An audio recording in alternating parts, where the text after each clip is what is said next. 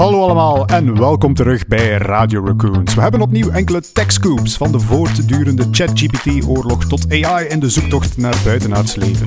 Onze deep dive gaat ditmaal over technologie in de medische sector. En we hebben ook Patrick, onze Curious Raccoon van de week, met een vraag over ChatGPT in het onderwijs. En als laatste natuurlijk ook nog een watercooler show-off. Allemaal in deze aflevering. Hallo allemaal, we gaan gewoon direct met de deur in huis vallen en beginnen met onze tech scoops voor vandaag. Uh, en ja, we hebben groot nieuws opnieuw deze week. Het is, we hebben ergens geprobeerd om het niet over ChatGPT te hebben, denk ik. Maar ja, we kunnen niet anders. Nee, het gaat echt niet anders. Het zou ook raar zijn om er niet over te praten, denk ik, uh, de dag van vandaag. Maar we gaan niet beginnen over ChatGPT, maar mm over zijn tegenhanger. Want Google heeft BART, of BART, uh, gelanceerd. Um, de rivaal van ChatGPT, mm. GPT eigenlijk. Uh, en ja, de Battle of Generative AI is nu wel echt begonnen, denk ik.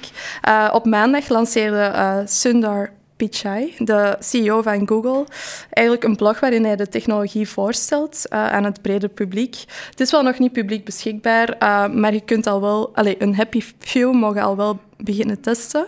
En uh, ook BART is ook gebouwd op een large language model. dat is bij ChatGPT ook zo. en meer bepaald Lambda. Dat mhm. ken je misschien al wel, David? Het onderliggende taalmodel van Google, waar ze toch al een tijdje lang... Ik wil het nog altijd eens in mijn handen krijgen, eigenlijk. maar ja, het belooft mm. toch alleszins heel veel. Ja, het is echt... Uh, vorig jaar was er ook al een hele commotie uh, over dat, uh, dat een Google-employee had gezegd van hm, volgens mij is dat model toch sentient. En ik heb het gevoel dat hij gevoelens heeft. En dat was toch wel even code rood uh, bij Google, denk ik. Uh, achteraf is daar wel een hele controverse rond gestart. Maar ja, als je nu ziet dat ze dat model gebruiken voor uh, hun BART, dan denk ik wel dat dat best wel uh, een klepper kan worden. Kijk, dus zelfbewust of niet, ik denk dat we het binnenkort allemaal gaan kunnen uitvogelen als we met uh, Google bezig zijn. Ja, en natuurlijk Google, uh, ze zijn niet de enige. OpenAI, Microsoft zijn de grote andere partijen. En ook zij, het, is, het, is, het is een soort opbiedwedstrijd van ja. wie dat er ja, de grootste... Inderdaad. Ja, ik denk wel het grootste verschil met ChatGPT dan, mm -hmm. is dat die BART geconnecteerd is met internet. Dus echt wel uh, beter op vragen kan beantwoorden. Want ChatGPT kan wel goed op vragen antwoorden, maar niet echt op huid, allee, hedendaagse vragen. Want het is getraind op data tot 2021, denk ik. Ja. Maar die, die BART kan dus echt op het internet gaan zoeken en de meest accurate, recente informatie gaan, uh, gaan, gaan gebruiken voor zijn antwoorden. Wat dan ook wel echt het verschil kan maken, volgens mij. Um, ik, ik denk dat het een beetje de, de gouden graal is waar dat iedereen naar op zoek is. Want natuurlijk Microsoft ook een heel groot event uitgebracht. Het is nog maar uh, van, van gisteren geleden. Mm -hmm. uh, dat ze ja, dus ook eigenlijk de, de toekomst van ChatGPT uitgelegd hebben. De ja. verdere integratie van die ChatGPT-achtige technologieën mm -hmm. in de Microsoft-producten. En dus bijvoorbeeld Bing, uh, je weet die browser dat je gebruikt om, om je andere browser te downloaden. Voilà. Die kan in de toekomst misschien wel een pak interessanter gaan worden. Want daarvan, dat is zelfs nu mensen kunnen daar nu al naar gaan kijken, mm daar willen zij dus ook een versie van ChatGPT in gaan integreren. En zij hebben dus ook geclaimd, uh, die versie van uh, hun taalmodel, laat het ons nu eventjes zo noemen, wat het ook, ze noemen het zelf project Prometheus.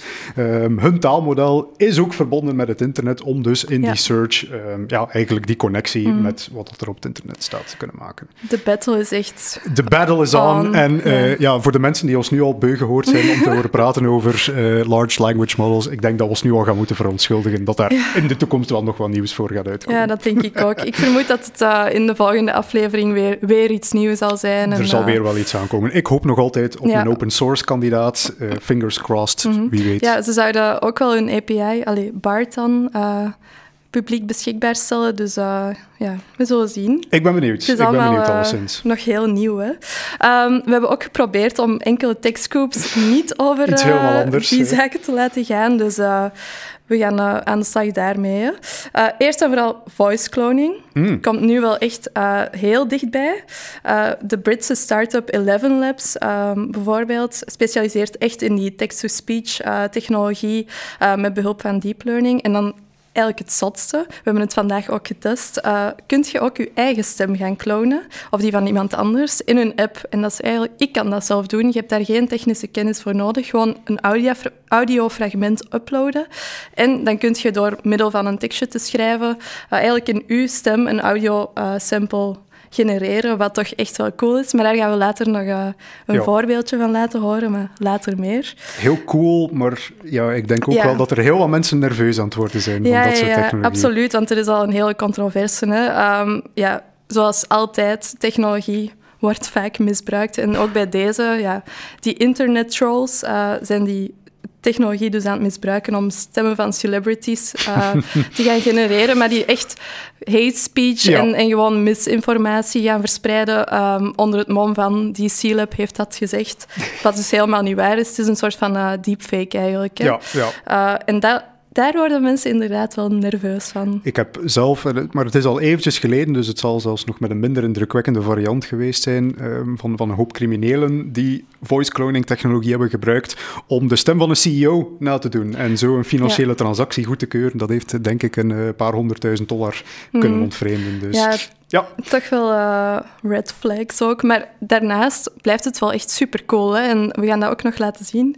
Uh, dat echt wel mind-blowing is, zo'n uh, voice cloning technologie. Daarover, uh, daarover later meer, inderdaad. Ik heb zelf ook nog een tekstgroep gevonden. Eentje die bij mij echt in het oog is gesprongen, was een uh, nieuwsartikel waarbij er gesproken wordt over AI en de zoektocht naar het buitenaardsleven. Dus ik dacht van, alright, twee van mijn interesses bij elkaar gecombineerd, daar moet ik mhm. wel iets over gaan lezen.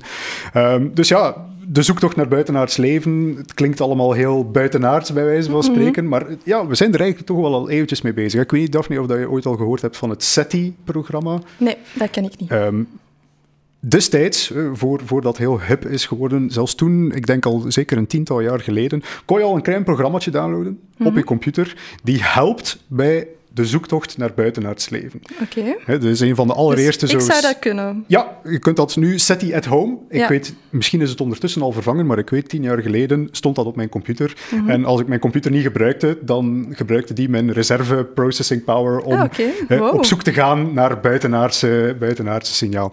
Nu, het probleem daarmee, met die SETI at home, enorm succesvol project geweest. Het probleem is alleen een beetje, daar zitten nogal wat uh, valse positieven tussen. Dat systeem vindt soms signalen uh, die heel interessant lijken, maar waarvan men dan achteraf toch te weten komt van, ah, dat is waarschijnlijk iets menselijk van oorsprong.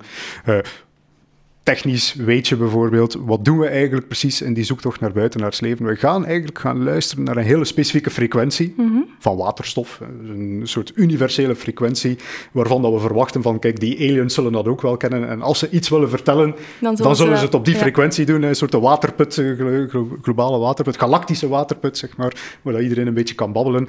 En dus ja, we zijn dat signaal al heel lang in de gaten aan het houden. Mhm. Maar nu, de nieuwe innovatie is, ja, het probleem is, wij mensen, wij produceren ook signalen daarin. En dat zijn interessante signalen van intelligent leven. Maar uh, valse positieven. Valse positieven, inderdaad. Dus wat gaan ze nu doen? Uh, ze gaan eigenlijk een machine learning systeem gaan trainen met, dus inderdaad ook die valse positieven, met die menselijke signalen erbij. En dus eigenlijk van, kijk, dit is wat we niet zoeken. Uh, ja. Vind ons iets waar we misschien wel in geïnteresseerd mm kunnen zijn. Dus eh, wie weet, machine learning binnenkort wel de allereerste tekenen van buitenaards leven. Mhm. Ook weer AI-gerelateerd, hè, David? ja, ja. en de, de vijfde tekstkoep is ook AI-gerelateerd, dus uh, sorry daarvoor, maar het is wel enorm interessant. Ik denk als mensen um, ja, niet willen horen over AI, dan zijn ze bij de verkeerde podcast. Ja, dat denk ik dat, ook. Dat, dat, dat, hebben ze ondertussen wel al geleerd, denk ik. dat denk ik ook. Uh, dus ja, op naar de vijfde, denk ik dan. Hè. Hm? Um, ik heb uh, gisteren nog gelezen uh, dat de founder van Spotify, Daniel Ek, als ik het goed uitspreek, um, heeft, heeft geïnvesteerd of helpt een AI-powered body health scanner te bouwen. Hm? En eigenlijk ja, ziet je toch dat in, in de gezondheidszorg AI ook wel echt een impact aan het maken is. In dit specifiek geval um, heet de start-up Nico Health, als ik dat goed uitspreek, hopelijk. Uh, en het is eigenlijk meer bedoeld als een preventieve maatregel, uh, om vroegtijdig ziektebeelden op te gaan sporen. Um, dat kan gaan over ja, uw moedervlekjes die groter worden, maar ook uitslag, ouderdomsvlekken, ook bijvoorbeeld abnormaliteiten in uw hartritme, uw bloeddruk enzovoort. En het ding zou zijn dat dat dat voor het breder publiek beschikbaar is. En dat is ook al zo. In Zweden uh, kunnen mensen zo'n healthscan laten doen. Het kost ook maar 190 euro. Ik denk, hm. het is nog wel redelijk duur, maar bijvoorbeeld in Amerika, waar healthcare zo duur is, denk ik dat dat echt wel enorm verschil kan maken. Uh, om vroegtijdig echt al zaken te gaan opsporen. Uh, en ja, dat wordt dan ook weer door een zelflerend AI-gestuurd uh, systeem uh, geanalyseerd. En zo kun je die resultaten veel sneller krijgen. Kunnen die direct tussen patiënt en arts besproken gaan worden, wat dan hopelijk echt wel um, mensen gaat helpen om hun ziektebeelden vroeger aan te kunnen pakken en, en gewoon gezond te blijven. En zeker gegeven hoe vaak dat je hoort dat, dat het beter is om ergens vroeg bij te zijn. Ja, absoluut. om vroeg ergens, dan is 190 euro misschien wel een enorme kost ja, absoluut, voor een behandeling die later veel meer gaat gaan En kosten. zeker als je geen goede ziekteverzekering hebt. Uh... Ja, niet iedereen woont in België met, uh, met ons gezondheidsstelsel, dus dat kan wel eens verschillen. Ja, ja die, die AI en healthcare, Daphne, daar, uh, we hebben daar toch wel in de voorbereiding redelijk wat over gebabbeld. Ja, er is toch redelijk wat nieuws daarover te vinden. Dus... Inderdaad. In onze deep dive gaan we dus ook uh, dat een beetje dieper gaan uh, uitspitten. Wat er allemaal gebeurd is eigenlijk en uh, wat, we, wat we nog kunnen verwachten van AI en healthcare. En dat gaat veel verder dan enkel die bodyscan van de founder van Spotify. Um, maar daarvoor gaan we over naar de volgende sectie. Oké, okay, dan is het tijd voor de deep dive. Deze keer, zoals vermeld, healthcare. Mm -hmm. Daphne, het is tijd dat we een keer babbelen over healthcare. Ja. Uh, als ik zoek naar technieuws, healthcare komt er toch wel veel in terug. Mm. We hebben natuurlijk de hele coronaperiode gehad, dus het zit nog altijd vers ja. in ons geheugen. Maar ik begin nu toch zo een beetje te zien van, ja, uh, corona bestaat niet meer, dat weten we allemaal, daar, daar, denken we niet meer aan. Maar wat zien we toch wel, is dat, die, dat die, ja, de lessen die we geleerd hebben, de, de maatregelen die we genomen hebben tijdens die coronaperiode, ja. dat die, die, nu toch wel... Die leveren hun, wel op, hun? Ja, dat die wel wat opleveren, dat die toch wel hun weg naar, naar andere zaken vinden. Ja. Nummer één bijvoorbeeld, de vaccins. We kennen ze allemaal, de COVID-vaccins. Ja. We weten denk ik ook allemaal ondertussen dat die vaccins gebaseerd zijn op een nieuwe technologie, mRNA-vaccins, Mhm. uh, die we daarvoor gebruiken. Echt in een stroom, stroomversnelling gebracht? Gigantische stroomversnelling terechtgekomen. Mhm. En ja, we merken ook wel dat er ja, een, een aantal studies momenteel aan de gang zijn Mhm. om die technologie, die mRNA-vaccins, ook voor andere doeleinden te gaan gebruiken. Dus ik ben bijvoorbeeld een lijstje tegengekomen die een overzicht maakte van de studies alleen al in 2023. En waar zijn we bijvoorbeeld naar aan het kijken? Uh, vaccins tegen melanomen, Mhm. huidkanker. Als Ja. we daar gewoon... Ja, ik, ik heb altijd schrik als ik in de zon kom, of dat heeft mijn dermatoloog Ja, ja. mij toch wijsgemaakt dat ik daar vre- vreed Altijd schrik voor moet hebben zonnecrème. altijd mijn plekjes bekijken en bijvoorbeeld zoiets zou misschien wel verleden tijd kunnen zijn, gewoon met een simpel vaccin. Mhm. Melanomen, herpes, nog zo eentje. Ehm, ja, ik weet niet wie dat er allemaal, eh, wie dat er luistert en, en daar relevante informatie Ja, heeft, maar herpes, een herpesvaccin komt er ook aan.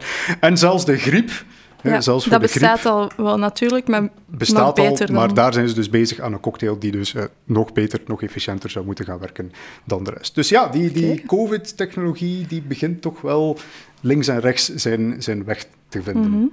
Ja, niet enkel COVID-technologie. hoort, ah, ik hoor steeds vaker van ah ja, AI in radiologie of inderdaad voor eh, huidkanker op te sporen. Het wordt wel vaker gebruikt. Maar David, wat is uw mening daarover? Ik weet dat jij, dat jij daar ook al wel jezelf in hebt verdiept. Ja. Ehm, is dat effectief al zo? Zijn, zijn ze vandaag al zoveel aan de slag daarmee? Of is dat eerder een use case die in de toekomst Ja. misschien wel eens gerealiseerd kan worden? Mijn, mijn probleem is een beetje, en ik denk het probleem van de hele AI-wereld, is dat wij enthousiaste jongens zijn. Eh, Ja. Dus op het moment dat we iets zien werken, het moment dat we iets zien werken, worden we heel enthousiast en, en wordt er heel veel over gecommuniceerd. Dus inderdaad, eh, waar, waar zijn we mee platgeslaan? Dat is AI en radiologie. AI om scans te gaan analyseren, om, om allerlei medische Mhm. ingrepen automatisch te gaan verlopen. Maar natuurlijk, eh, net zoals wij enthousiast zijn, is de geneeskundige wereld voorzichtig. Ja. Dat is, dat is Het gaat nog wel... altijd over mensenlevens Het natuurlijk. Gaat hier over mensenlevens, absoluut. Hè. Dus eh, la- laat ons zeker Ja. niet zeggen dat de medische wereld te conservatief is, want Maar ik denk veel, allee, zeker eh, mensen die ook daar iets van kennen, radiologen, dat die daar wel voor zouden openstaan, denk ik, mits ons stokpaardje human in the loop natuurlijk. het human in the loop verhaal blijft altijd heel, heel belangrijk. Maar wat, merken wat- merk ik dus nu een, Mhm. beetje, een beetje uit het onderzoek dat ik, dat ik voor dit segment heb gedaan, Ja. is dat AI zich vandaag de dag niet zozeer laat gelden in, in het, de medische ingrepen, zeg maar, wat we altijd op de grote headlines zien, mm longskans met AI enzovoort. Mhm. Maar dat AI zich steeds meer, meer en meer gaat toeleggen op het administratieve werk waar onze geneeskundigen mee bezig zijn. Dus er is een, ziekenhuis in Canada die een volledig platform heeft uitgerold, mhm. voor radiologie ook wel. Mhm. Maar dat AI-platform heeft niets te maken met de, met, AI, met de scans zelf, maar met het hele proces dat daar rond komt kijken. Die scans moeten gemaakt worden. Een dokter moet dat onder oog komen krijgen. Die schrijft daar bepaalde opmerkingen bij. Dat moet door iemand anders gelezen worden. AI wordt nu ingezet om heel dat proces te gaan faciliteren en om eigenlijk ja, de hele administratieve rondslomp die bij zo'n medische procedure komt kijken, te gaan mhm. vereenvoudigen. Dus processen gaan vereenvoudigen. Eigenlijk iets waar de AI best wel ook in andere sectoren voor wordt ingezet. Administratieve rompslomp, het is iets mhm. waar we niet zo, uh, niet zo fan van zijn, maar waar AI zonder problemen uh, gerust een paar uurtjes van de dag kan aanwijden. Ja, mhm. absoluut. Dus ja, daar, daar, dus als we kijken naar de toekomst, misschien nog niet meteen de AI-dokter, maar de, de AI-accountant naast de dokter, die zullen we denk ik wel een pak eerder gaan zien. Mm All right.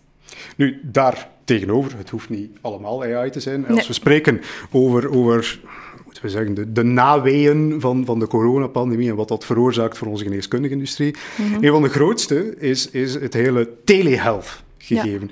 Ik weet niet of dat jij al eens een Zoom-call hebt gehad met een dokter, Daphne? Nee, maar ik herinner mij wel nog in het begin van de um, ja, coronacrisis, de eerste lockdown, uh, was ik heel ziek. Ik denk uh, dat dat corona was, maar toen waren er helemaal nog niet zoveel testen aanwezig. En dan heb ik effectief moeten bellen naar mijn dokter van hey, ik heb deze symptomen, um, denk je dat ik moet naar het ziekenhuis gaan. Want toen was dat nog, ja, was dat echt van, ah, als je corona hebt, moet je naar het ziekenhuis gaan. En er liggen superveel mensen in het ziekenhuis. Ik was met mama helemaal bezorgd natuurlijk. Um, dus ja, ik heb toen wel gebeld met de dokter, maar geen Zoom-call. Ja, wel, dus hier in België inderdaad uh, de grote revolutie is geweest dat een telefoontje al voldoende was om zo'n diagnose te gaan doen. In de VS zijn ze nog verder aan het mhm. gaan. Hè. Daar, daar is een consultatie met een dokter via Zoom ook, ook heel gewoon aan mhm. het worden. En daar merken ze nu van, van ja, die, die initiële coronapiek, om eigenlijk Zoom voor van alles te gaan gebruiken, omdat het moest, die is nu gaan liggen. Ja. Maar we zien nu heel sterk naar boven komen. Dat is niet zozeer voor die urgente zaken mhm. de, dat, we, dat we telehealth gaan gebruiken, maar eigenlijk voor chronische aandoeningen.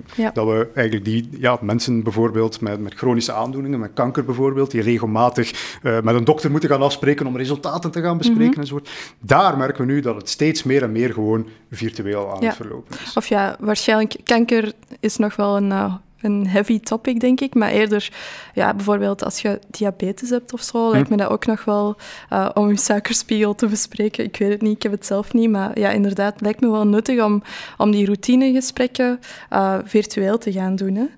Ja. Um, maar ja, we hebben dus inderdaad heel veel uh, op dat vlak um, revoluties gehad. Maar ik denk uh, bij de mensen zelf het in handen nemen is ook echt wel uh, aan het opkomen. Je zegt het nu zelf, Daphne, de suikerspiegel, ja, daar heb je bijna geen afspraakje meer bij de dokter voor nodig, want steeds meer en meer. Ik zie het zelf ook al verschijnen ja, in het wearables, hè?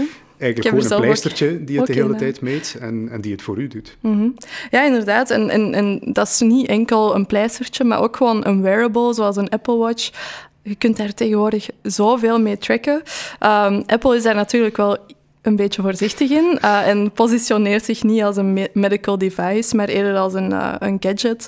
Maar het heeft toch wel veel functionaliteiten waar dat je je, je gezondheid mee in de gaten kunt houden. Hè. Ik kan perfect mijn hartslag zien op elk moment van de dag. Ik kan zelf een ECG afnemen. Um, Apple is daar natuurlijk heel voorzichtig in en zegt als je symptomen hebt, bel toch maar naar de dokter. Maar het kan gewoon ja. je zuurstof in je bloed nemen. Um, ja, het is ze, ze, claimen zelf dat ze binnenkort ovulaties kunnen gaan, uh, gaan meten. Het, is echt, het wordt steeds breder. Hè? En uh, niet enkel in, in polshorloges, maar ook bijvoorbeeld um, ringen. Uh, vond ik zelf echt wel mindblowing. Um, zo heb je bijvoorbeeld de Aura-ring. Ik weet niet of dat je er al Klink, van Klinkt heel spiritueel. Ja, maar dat is het eigenlijk helemaal niet. Het is, het is echt gewoon... Het lijkt gewoon een metalen ring eigenlijk. Het, het valt zelf het is redelijk elegant, vind ik zelf nog, voor, uh, voor zo uh, hoogtechnologisch te zijn. Uh, waar dat je ook ja, je stress mee kunt meten, je slaap mee kunt meten, um, je hartslag, denk ik zelfs. Of ja, je kunt er alleszins ook mee sporten. En dan gaat hij achteraf die, die data ook in een app kunnen laten zien. Dus ja, het wordt steeds kleiner en, en, en makkelijker om bij je te hebben. En dat je niet in een ziekenhuis moet zijn om u aan een hartslagmeter te gaan hangen. En dat vind ik toch wel echt zot. Ja. En ik denk dat daar ook in de toekomst ja, steeds meer um, gebruik van gaat gemaakt worden door dokters ook, uh, om uw medische data te gaan tracken. Um, en niet enkel die big tech bedrijven die daarmee bezig zijn. Hè. Je hebt natuurlijk ook um, universiteiten, mensen die daar ja, die daarvoor gestudeerd hebben, um, die, die zaken aan het ontwikkelen zijn. Bijvoorbeeld, uh, ik had voor onze research um, een experiment of een onderzoek van uh, Stanford uh, University gevonden, waar dat je een soort van skin patch hebt die um, kan meten aan de hand van je zweet wat je cortisolniveau is. Hmm. Dat is eigenlijk het stresshormoon in je lichaam. en, en ik, ik ben oh, ik ben er zeker van dat er zo nog superveel uh, onderzoeken gaande zijn. En ik denk um, dat de mensen zelf veel meer in handen gaan kunnen nemen om hun gezondheid gewoon te tracken en um, ja, ervoor voor zichzelf te zorgen, basically. Hè? Ja. En technologie verandert alles. Hè? Ik heb er ook een, een heel extreem voorbeeld van, van gevonden, van zo'n uh, gozer die, uh, we nemen mijn gezondheid zelf in handen, wel heel erg ver heeft genomen. Uh, er is een CEO van een biotech-bedrijf die in het mhm. nieuws is gekomen, omdat hij jaarlijks meer dan 2,5 miljoen dollar betaalt of zo aan een verjongingskuur. Oh, zijn, nee. zijn hele missie is om eigenlijk ja, tien jaar jonger te worden door mhm. middel van allerlei ingrepen.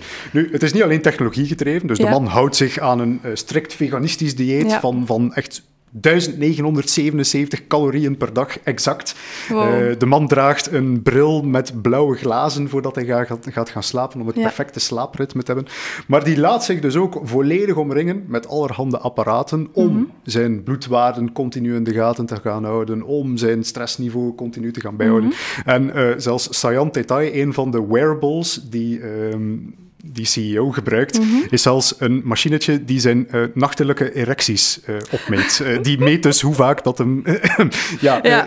en deelt hem die informatie ook? Hij deelt die informatie ook en het is naar het schijnt gelijk aan die van een tienerjongen. Ik weet niet of dat, dat mm. gezond is of niet, maar... Ja, hij is wel heel hard verjongd. Dan, hoe, oud, en hoe oud is hij? Um, hij is zelf, denk ik, nu in, de, in zijn dertiger jaren. En hij is, ik heb het hier eventjes neergeschreven, volgens zijn eigen onderzoek meer dan vijf jaar epigenetisch verjongd. Dus hij heeft een aantal testen laten doen. Die man laat zich zelfs opereren om allerlei invasieve testen te laten uitvoeren. En, en blijkbaar is hem nu perfect gezond. Dankzij is, maar die is eigenlijk mentaal misschien toch niet... Uh... Ja, het klinkt uh, als een obsessie. Ik zou zeker eens gaan kijken. Hij heeft een website en het klinkt alleszins heel new agey. Oké, okay, uh, ik zal het zeker in de show notes zetten. Ja. Heel interessant.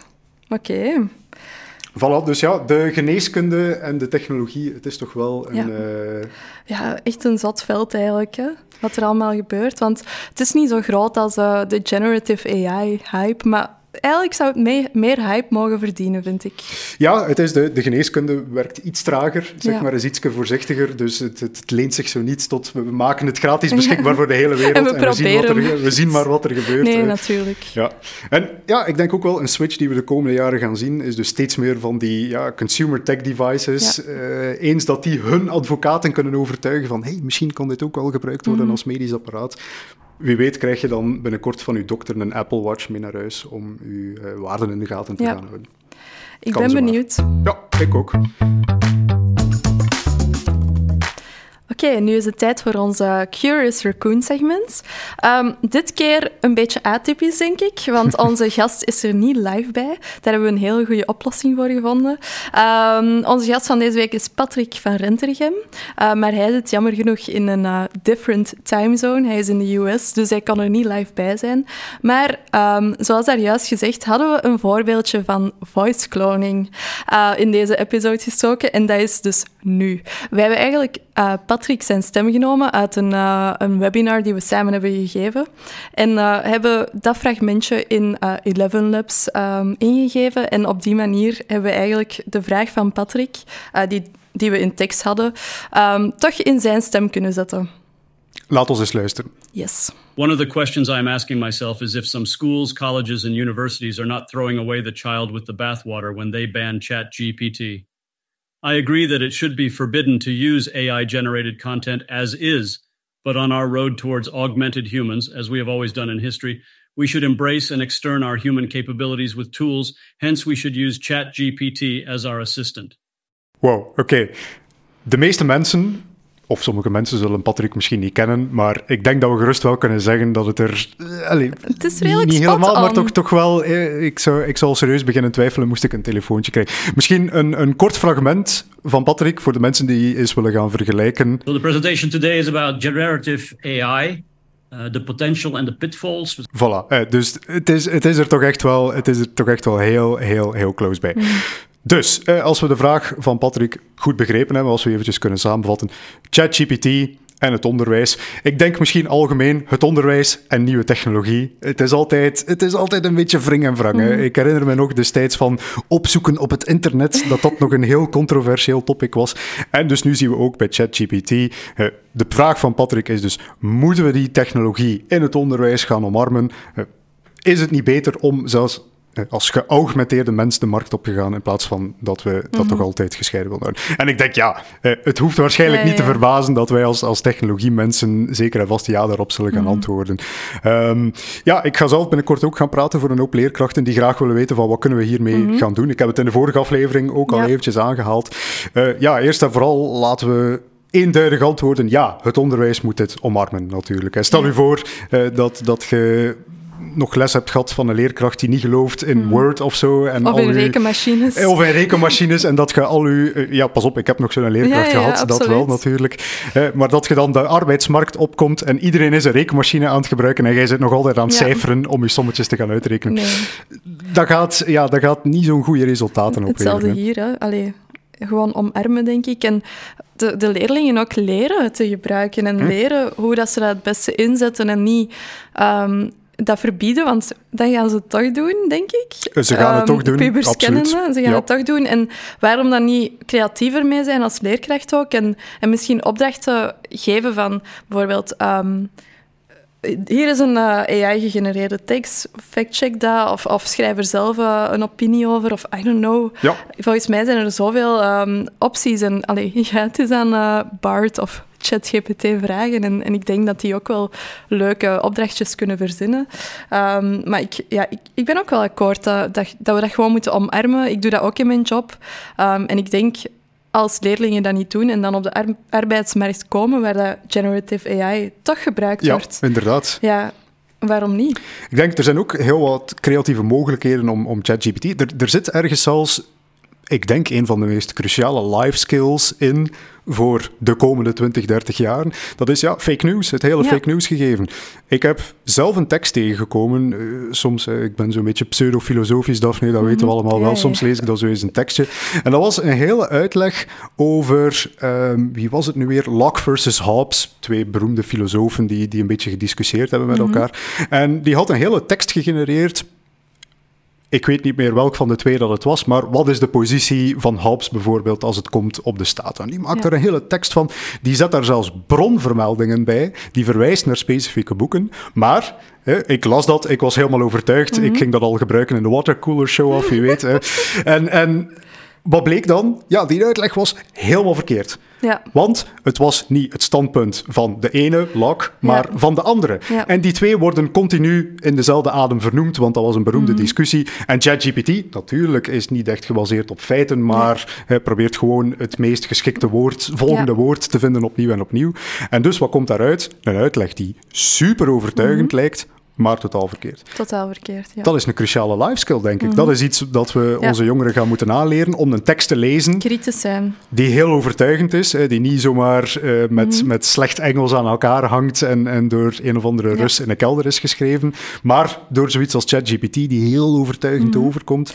Ja, dat lijkt me eigenlijk nog een interessant lessenpakket. Hè? Leerkrachten die fake news, identificatie, uh, tips en tricks geven. Allee, ik denk uh, dat het echt wel voor vernieuwing kan, kan zorgen in, uh, in, in het curriculum van studenten en, en leerkrachten. En wat je net vertelt, ja. is, daar een, is, daar, is daar een perfect voorbeeld van eigenlijk. Hè?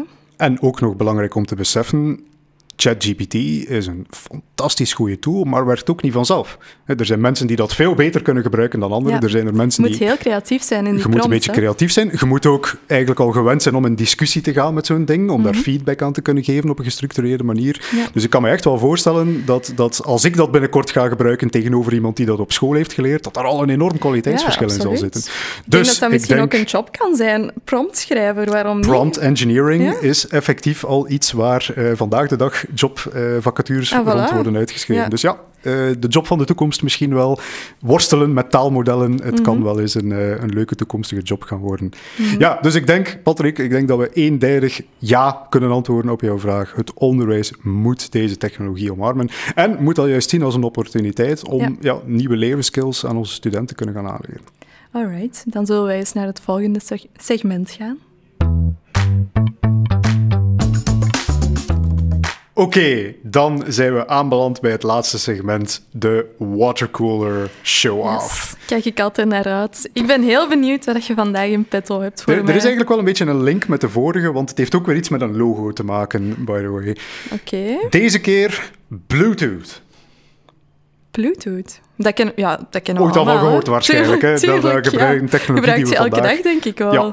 Ooit al afgevraagd waar dat de naam vandaan komt? Blauwe tand? I don't know.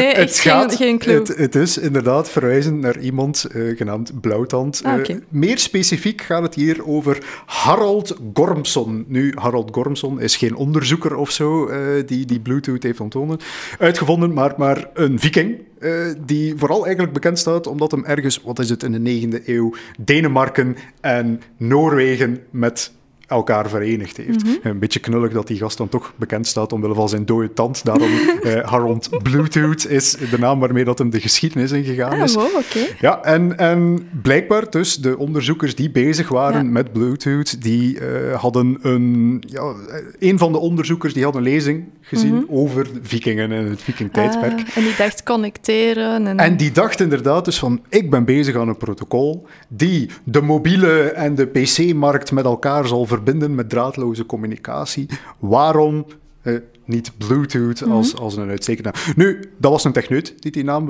verzonnen had. En als je gaat gaan kijken op de website van Bluetooth zelf, ze geven het ook zelf toe, mm is van, kijk, dat was eigenlijk gewoon een werknaam. En letterlijk staat er op de website, tot de marketingjongens met iets cool zouden kunnen afkomen. Uh, wat blijkt, die marketingjongens hebben daar iets te lang over gedaan. Dus er waren een aantal alternatieven, maar ze hebben dus onderzoek moeten doen en dat, dat is allemaal niet op tijd mm klaargeraakt. Dus het moment dat het tijd was om te presenteren, is de werknaam het min of meer geworden en is dus uh, is Bluetooth de naam van de technologie geworden. Ja. Uh, belangrijk bijvoorbeeld, uh, wat zeg ik, de link ook weer met de vorige, er zit ook weer een logootje in, zelfs het logo van Bluetooth, als je daar naar gaat gaan kijken, dat is zoiets, ja, zo dat, dat, dat die vreemde runen mm -hmm. die je daarop ziet, wel, dat is ook effectief een combinatie van blauw en tand, twee runen die verwijzen maar naar Harold Gormson. Ik vind dat eigenlijk als marketeer best wel sterk. Ik, ik, snap niet dat ze het zouden veranderen eigenlijk. Wel, een van de alternatieven was Radio Wire. Mm. Allee, het klinkt nu allemaal natuurlijk kleurig, ja. dat we er niet bij ja, bekend mee zijn. Ja, omdat Bluetooth al zo geïncorporeerd is. Maar natuurlijk, een naam zoals Bluetooth blijft wel Ja, blijft hangen. Oké, okay. voilà. Dus Bedankt voor het cool show of the week. Kan ik weer iets vertellen? Dat is de bedoeling. Merci, David. En uh, ja, dan zijn we ook bij het einde van onze, onze aflevering gekomen, denk ik. Hè? Tweede aflevering alweer, Daphne. Ja, we zijn er. ik vind het echt super tof. Ja. Ik ook. Dus... Leuke, ja, leuke feedback ook gekregen de vorige keer. Dus uh, ja, als je feedback hebt voor mij of voor David, uh, laat het ons zeker weten. Vragen um, natuurlijk. Vragen, ja, voor de Curious Raccoon. Um, we hebben op onze website uh, radio.raccoons.be een segmentje waar dat je je vraag kunt insturen. Je mag ook altijd gewoon een berichtje op LinkedIn naar mij of David sturen. Um, ja, ik zou zeggen, stuur uw vraag in. Like, share, subscribe. Alle marketingdingen die ik moet zeggen, uh, heb ik ook weer gezegd. En uh, ja, je vindt alle info um, die over waar, waar dat we het over hebben gehad, uh, ook in de show notes. Dus um, ja, tot over twee weken weer. Zo, zou Ziezo, ik zeggen. tot dan.